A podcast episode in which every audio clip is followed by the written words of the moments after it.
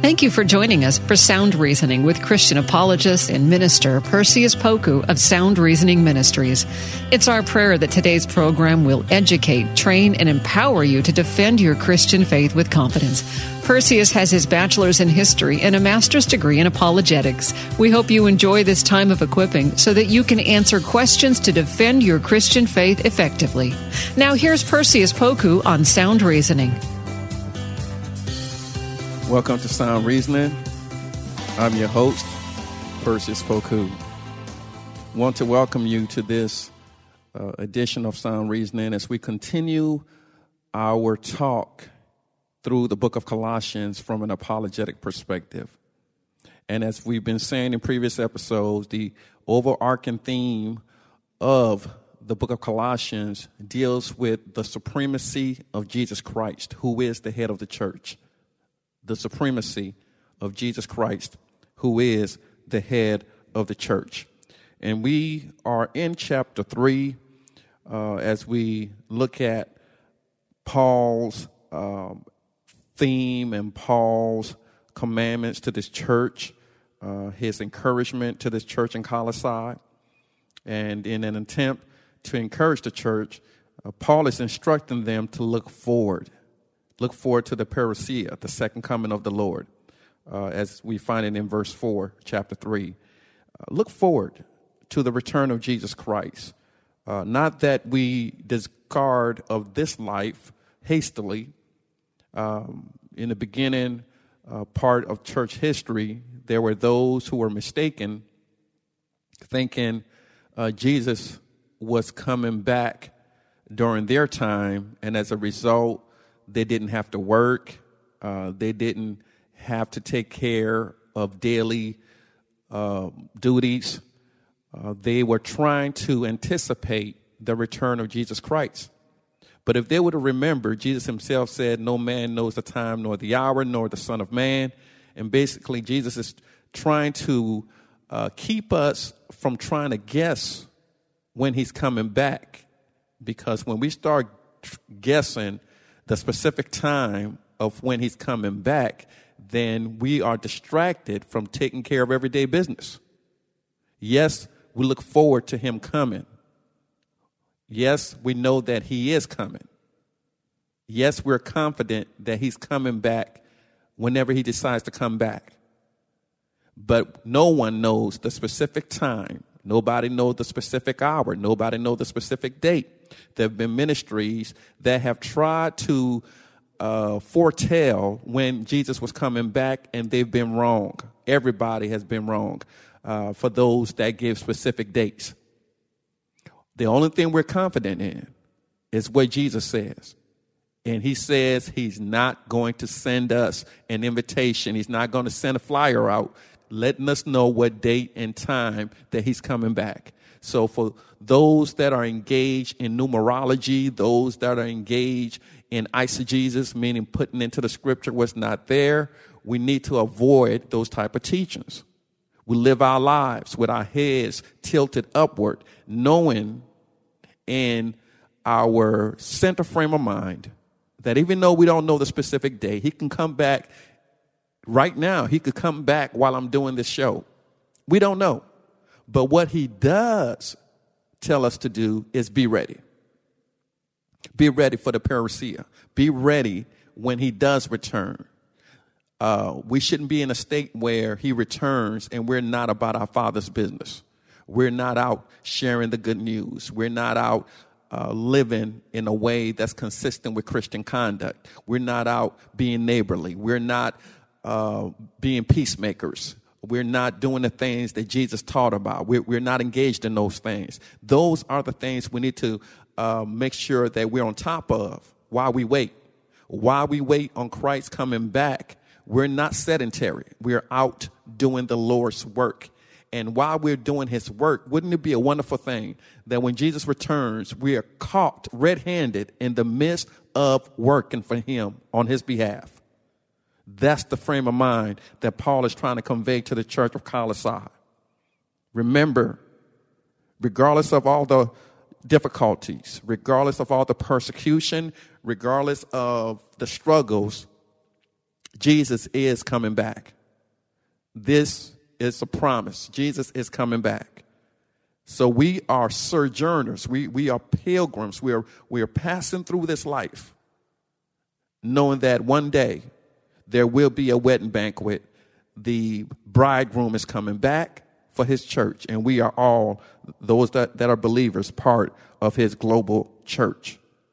So Paul instructs them in Colossae, the Christians in Colossae, to look forward to the parousia, the P A R O U S I A, the parousia, the second coming of the Lord, as we see in chapter 3, verse 4. Paul uh, answers the question of why should they wait by reminding them that Christ is their life. So, in other words, they are in the business of Jesus. So, whether you're a handyman, you ought to uh, hammer the nails for Jesus, be a witness for Christ. Wherever you go and perform your work, be in the business of Christ. If you're a nurse, let's not just do good works, let's not just take care of the sick, but you're doing it because of Jesus. You're looking for opportunities for your gift to highlight Jesus. Whether you are a lawyer, same thing. Let not your profession go to waste because you're mainly doing good works and no one knows that you're a Christian and nobody hears the message from you. So, whatever your profession is, remember your primary objective, your primary business that we all have in common is we are uh, faith speakers. We, we are gospel revealers. We, all of us have a job to do. Whether you're a janitor, same thing. We, we, we sweep the floors for Jesus. We mop the floors for Jesus. We, we cleanse for Jesus. And when people ask us, why we're always consistently at work, why we're always faithful, why we, why we always have a smile on our face, let's let them know Jesus is responsible for the joy that we have. So don't forget, regardless of how things, how tough things get, we do have a, a, a, a Savior who's promised to come back to us. So, furthermore, Paul gives them detailed instructions on how to keep their minds on heavenly things. And in today's culture, we need so much uh, of, of, of, this reminder um, on how to keep our minds centered on Christ. There's so many distractions these days. We, we are dealing with pandemic. We're dealing with job loss. We're dealing with death. We're dealing with uh, schisms within denominations. We're dealing with chaos within families, and uh, we're dealing with so much. Uh, rebellious children, um, wayward parents. We're dealing with so much in today's society. But Paul says, keep your mind on heavenly things, things uh, such as putting away anything that is rooted in sinful desires.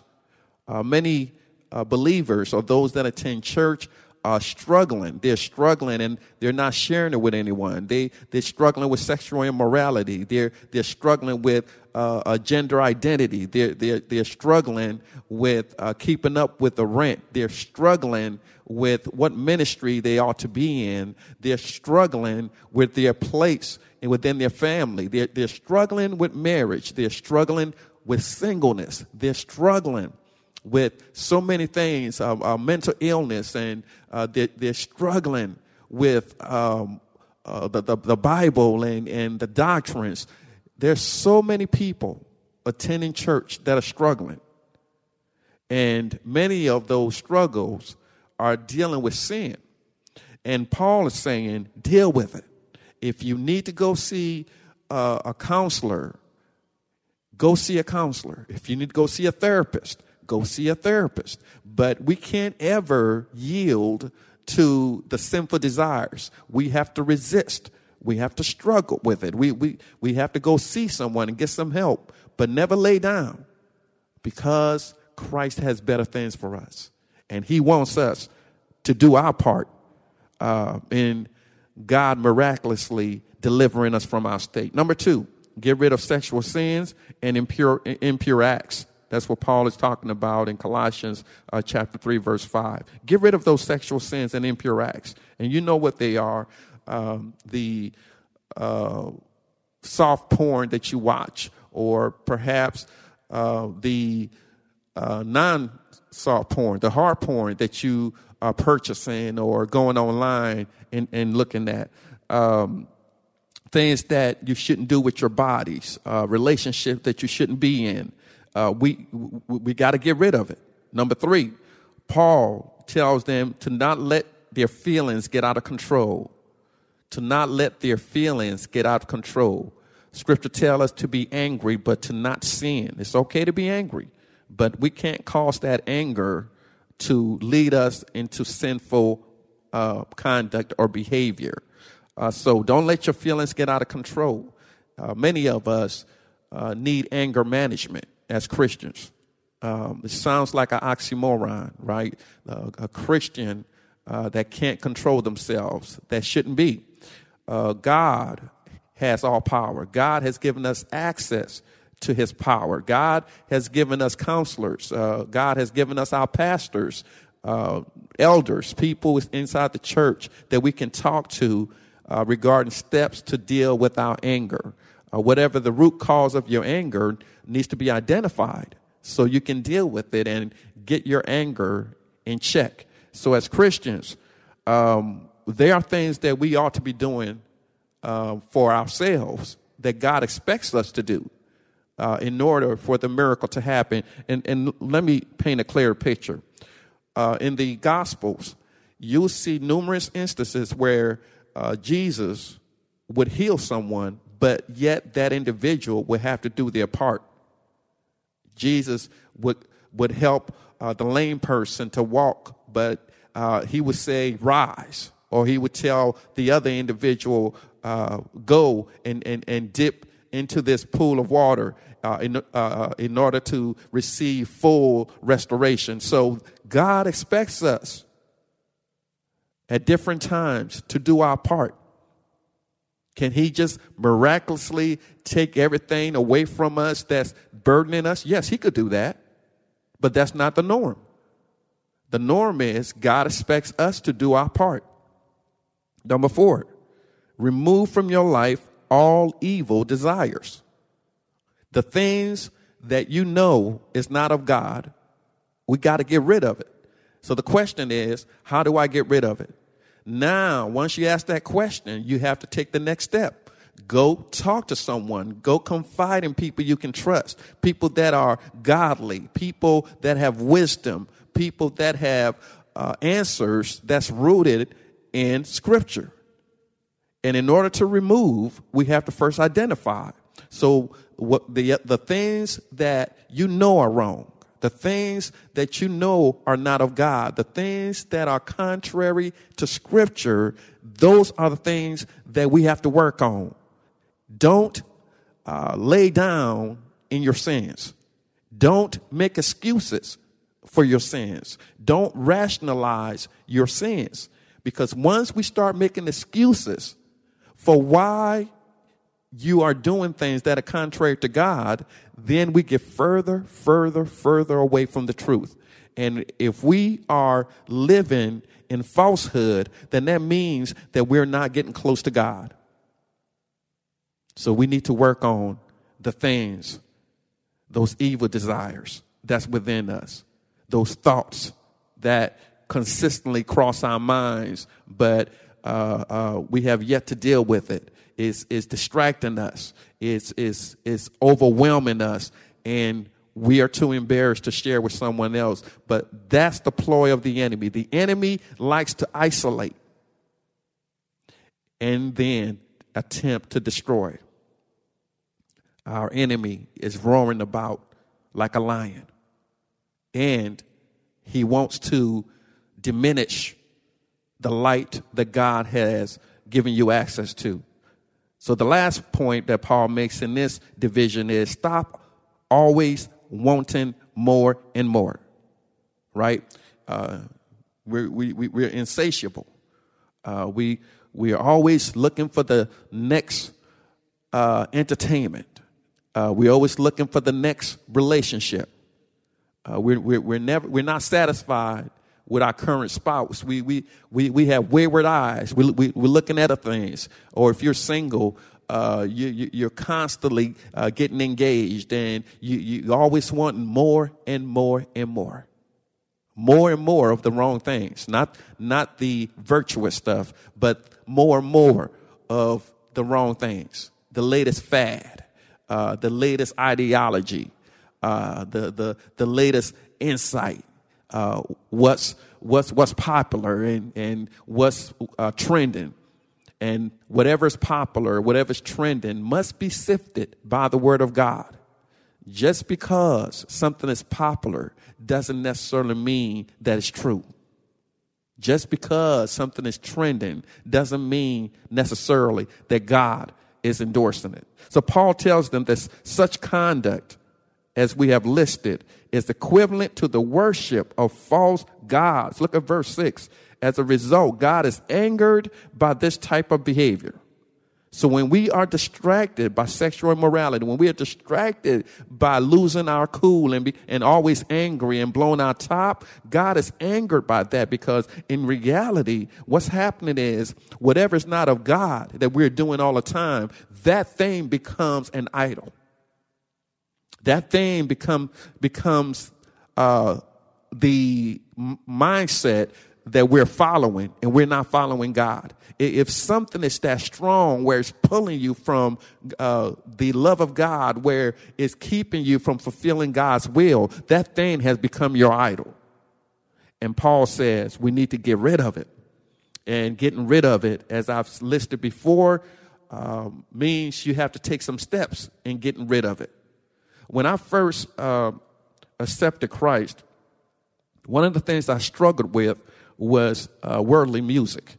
I was fully into worldly music. I wanted to become an artist. I wanted to be famous. And this is back um, uh, early, early, almost 30 years ago.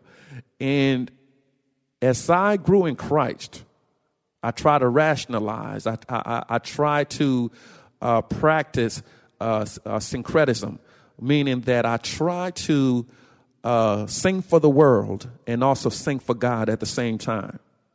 And singing for the world will mean that I will have to promote things that God has already condemned. And I had I, I struggled with it. So there came a time, and remember at this point, uh, we had uh, vinyl records. That, so I'm going way back, vinyl records. And I had uh, numerous vinyl records uh, uh, from uh, from the world, things that I enjoyed, uh, things that had me captivated, things that had a stronghold on me, different popular artists from back in the day. And as I tried to get closer to God, the Spirit of the Lord spoke to me. And He told me, if you want to get closer to God, you have to let go of the things that have you in bondage. I didn't think it had me in bondage, and I struggled with it. I remember taking all of my albums, putting it in garbage. I remember um, going back and getting all of the albums and bringing it back into my room until I was ready and willing to step out on faith, letting go of my comfort zone and what I was afraid to lose. But I finally did it. I got rid of all of my worldly albums, uh, all of the money that was invested, and I stepped out on faith. And in me doing so, it took a while, but I finally came to myself. And God met me right where I was. And here we are 30 something years later, and I am enjoying singing holy songs. I, am I'm enjoying singing Zion songs. I'm, I enjoy playing in my car radio uh, songs that are healthy for my soul. Now, um, God through faith, because I was willing to give up something, he replaced it with something better. And that's what Jesus does. When we let go of the things that have strongholds on us, he doesn't leave, the, leave us empty. He fills that gap with himself and allow us to enjoy him and to fellowship with him, fellowship with him in a different way. So when we let go of the struggle and trust God through faith, he gives us something better. So in order to reinforce his point, Paul again contrasts the old conduct with the new conduct. He encourages uh, the Christians to get rid of anger, to get rid of rage, to get rid of hate, and to get rid of lies. There's so much um, schism, there's so much anger, there's so much uh, chaos in our society today. The world is trying to get its arms around racial tensions. And I've said this before. As Christians, Jesus is inviting all races, all gender, to come unto him. We can find equality at the foot of the cross. When we read the uh, narrative of the day of Pentecost, we see this actualized. We see Christians from all around the globe represented. And God is saying, Come unto me. Let the nations be glad, as the, as the psalmist says, and let all the nations be glad. Let all races unify at the foot of the cross. So it doesn't matter where you're from. If you accept Jesus Christ, we're brothers and sisters. So what am I saying? What I'm saying is we have the real solution to racism, and that's the gospel. The gospel can uh, carve a person's heart to uh, realize that racism is wrong through the power of the Holy Spirit. We've tried legislation. We've we uh, uh, uh we've tried politics. We we we've tried social uh, uh, gatherings. We tried marches. Uh, we, we, we've tried classes and we've tried training, uh, um, equity training and diversity training. And we've tried all those things that logically we think we ought to try. But look at the results. Because we refuse to share the gospel, because we've allowed the world to uh, shut us up, those who need to hear the gospel are not afforded that privilege which would guide them to change. So we as Christians have a burden. We need to preach the gospel in season, out of season, whether it's in vogue or not in vogue. Whatever, wherever we are, God is calling us to be lights. And other people need to hear the gospel. So we are, we are supposed to get rid of our anger as Christians. We are, we ought to deal with our rage. We ought to deal with our hate. And there is no such thing as a Christian who hate other people because of their race or we hate other people because of what they've done to us. We need to love the individual and reject the action. So that's how God deals with us. So our time has come to an end and we will continue on our next episode. Uh, please continue to pray. And if you'd like to give, please go online, srministries.org, or you can send a check made out to Sound Reasoning Ministries to our P.O. Box. May God bless you. Thanks for listening to Sound Reasoning with apologist and minister Perseus Poku from Sound Reasoning Ministries. It's our prayer that today's lesson has equipped you to share and defend your Christian faith with boldness. Sound Reasoning Ministries offers training in apologetics, biblical studies, and systematic theology. Join in on discussions on Facebook at Sound Reasoning Ministries. For more information about the ministry, to send an email, ask a question, or support the ministry, visit online at srministries.org. That's srministries.org. Listen again next week at this same time. And remember, Titus 1 9 says, Hold firm to the trustworthy message as has been taught, so that you can encourage others by sound doctrine and refute those who oppose it. Sound Reasoning Ministries, srministries.org. What do you do when your world is falling apart? How do you march when it would be easier to stay where you are and die? Join me every week on the March or Die podcast, and we'll discuss that and so much more.